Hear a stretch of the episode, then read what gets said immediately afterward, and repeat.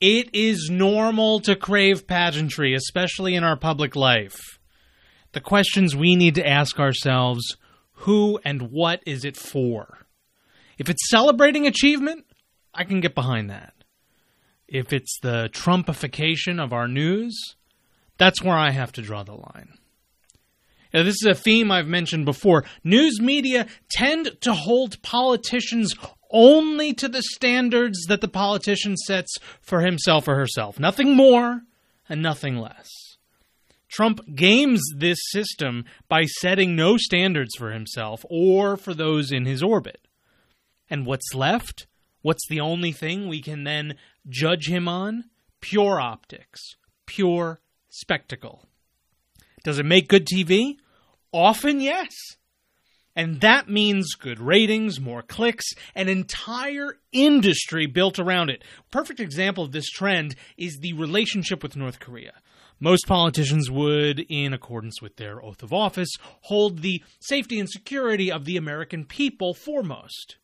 But for Trump, that word relationship covers all manner of sins, and it's allowed him and his staff to view D P R K as a series of set pieces in a low-stakes production. Stepping over a low border, grip and grin with Kim Jong-un at the D M Z, great T V, historic moment. Got nothing for it, which is why no other president gave that regime the legitimacy it desired, but even worse, Pyongyang tested missiles just this week. Good T V, bad governance.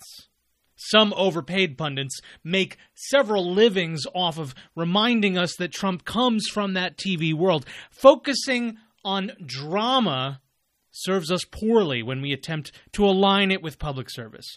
I think about the Mueller hearings this week. Some very talented and well-paid folks were quick to opine that Mueller was not sexy or titillating in his testimony. Well-meaning people, even on the left, were aghast that this might not convince those who have yet to make up their mind about the propriety of the president's actions. How far lost are we that this is the bar to clear, for some, in public expectation? If you're telling me that the president likely committed crimes, but if you do it with a stammer, or if you sound old, let's say mid-seventies-ish, or if you had to check the notes of the hundreds of pages of documents you wrote that most of the people haven't read, is that supposed to make me believe you less? I'm reminded of an old Eddie Izzard bit about how you look, how you sound, what you say, the argument being that the vast majority of people care about the first thing only. Trump is known to watch T V on mute, the purest validation of Izzard's old joke. We saw during the Mueller hearings that Republicans, looking to prove themselves to Trump, the T V viewer-in-chief, they seem to be in a competition. Loudest voice and reddest face, the better to prove their loyalty. But, but, we know what Mueller said. And if you've read the report, it's not a surprise.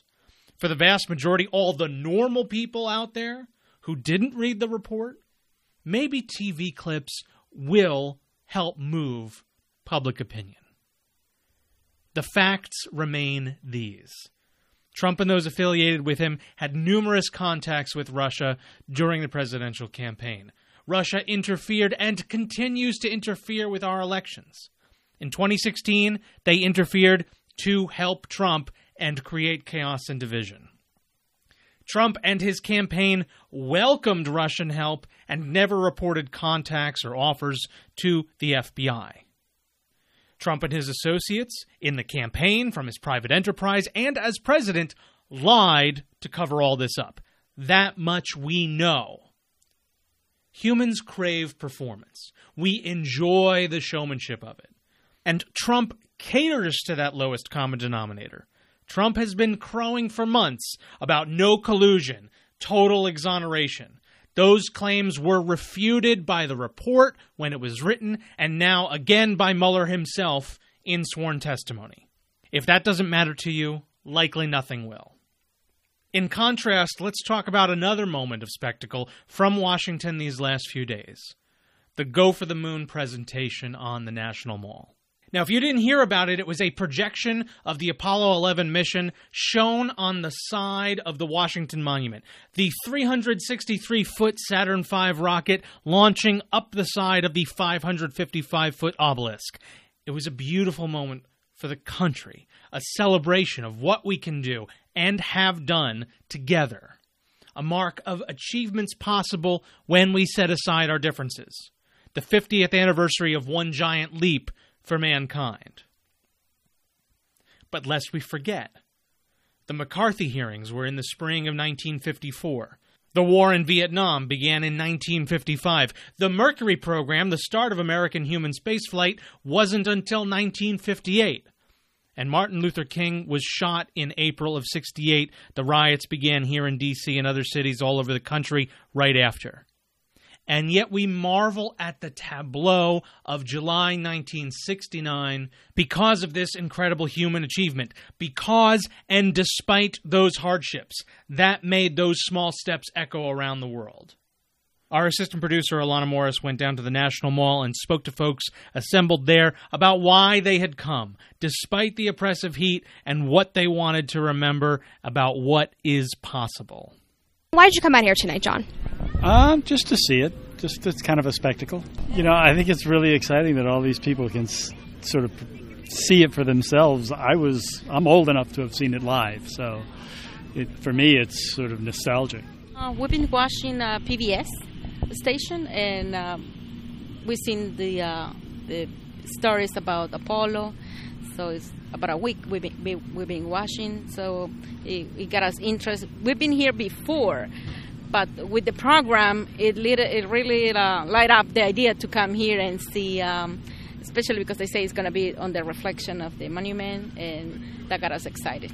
We traveled all the way up from Miami to see this. I wasn't alive to uh, see this. It's not just getting back on the moon, but checking what else is out there. And Mars is obviously one step, but there's a lot of more planets in our solar system that we could probably take advantage of as well. I'm a native Washingtonian, and this is the first time for something like this that I know of to occur, and I think this is a historical moment, something that, you know, it's fifty years, not going to happen again. You know, I think it was a shame that uh, it kind of came to a screaming halt after the Apollo program for a few years under Skylab, and then nothing for several years after that, and then the space shuttle.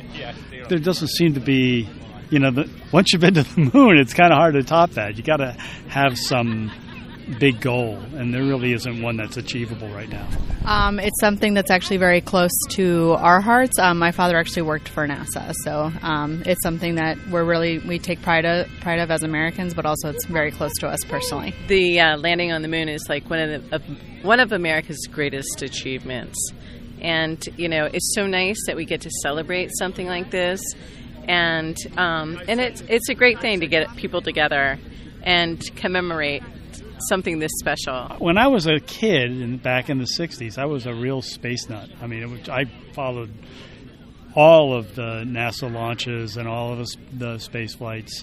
And when this happened, Apollo eleven happened, I remember telling my dad, "This is my Lindbergh." My dad was old enough for Lindbergh, and I'm going to stay up all night. And I, even after they got off the moon, I stayed up all night, and they replayed it and replayed it. It was one of the only times they had T V on after like two in the morning. I stayed up all night. As a, as a country, United States is uh, very proud to be the first one to land on the moon. So we are immigrants to this country, but um, it was happened fifty years ago. That was America is the first nation to launch, and it's great. I thought it'd be a fun event to see. I mean, it's a once and fifty years, and you know, it's I think it would just be a monumental event to get to come and say, "Hey, I saw the spaceship on on the Washington Monument." We as a planet are continuing to grow and learn new things, and it's all part of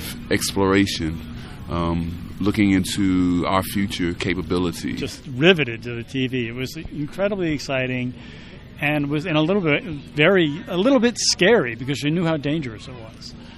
So, do you still consider yourself a spacehead, I guess? Are you still really interested? You know, it just sort of faded. Uh, you know, the, I, I just didn't, the the, the Apollo program was very inspiring. Um, the space shuttle, not so much. I mean, it's one thing to go up on a bullet. It's another thing to go up on a truck. You know, I, I think it's been a really, you know, impressive um, thing that we get to say. I mean, we've been outer space. We've been to outer space, and we've been on the moon, and, you know, there's always ways that we can improve and we can keep going. So I think we've, we've come very far, but, again, there are a lot of improvements we can make and, you know, new things we can discover as well. What will be our recollection of this moment, our moment now, fifty years hence?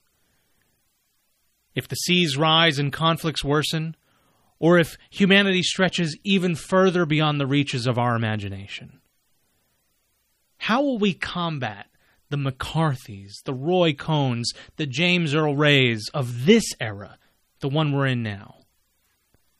We have to remember to keep spectacle in its place, lest we lose control of it. The same Roy Cohn who sat next to Joe McCarthy went on to advise a young Donald Trump. Trump's appreciation for showiness and how he uses it to cow his followers, that's no secret. We also asked those assembled for Go for the Moon what they thought of Donald Trump using the mall this past Independence Day for his private ticketed campaign event, breaking yet another tradition and political norm in his unquenchable thirst for ratings. Um, as someone who's lived in the Washington, D C area, I find it uh, despicable. I don't think that it should be used for political purposes just because it's the nation's capital and it's where people come to enjoy themselves, and I don't think it should be involved in politics whatsoever. I think it's really disappointing.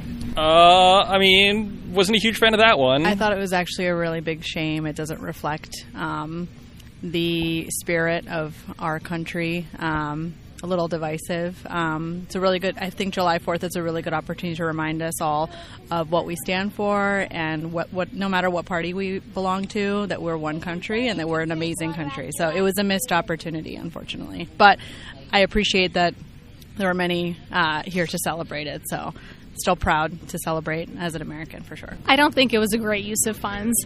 I don't think it was a great way to show what kind of country we are. I think it was showing a very small portion of what um, some people think, but I don't think that's what the majority of people believe, and so I don't think it was very reflective to everyone in our country and everyone around the world. I've seen other countries where they've had their military uh, tanks, and I don't feel that that is the place for this country to do that, um, to boast and brag about how powerful we are as far as how we have the tanks and the the, the machinery to destroy others.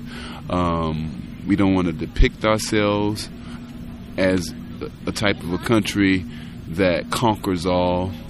Um, We should be for the people and by the people, but also respect other countries. Um, that was, I found it very offensive personally, even though I couldn't help myself. I, I had to be out of town for that because I didn't want to be here, because I do come to the mall every July fourth and enjoy myself. So I had a real problem with it, especially with the fiction that was told at that speech. You know, I think that's unfortunate. The Fourth of July is for everybody. It's not a political. It should not be politicized ever. Um, and you know, I came down here in nineteen eighty when they first started having. They had a, they had the Beach Boys down near the Washington Monument, and there were hundreds of thousands of people. It was sweltering, and everybody had a blast. And it was open to everybody. This business where you've got half the mall fenced off for a political event is ridiculous. It's natural to mark time, to welcome celebrations, to cheer with others. But we have to be careful of what we allow ourselves to tolerate, lest it corrupt our expectations. Bob Mueller was never going to be another moon landing.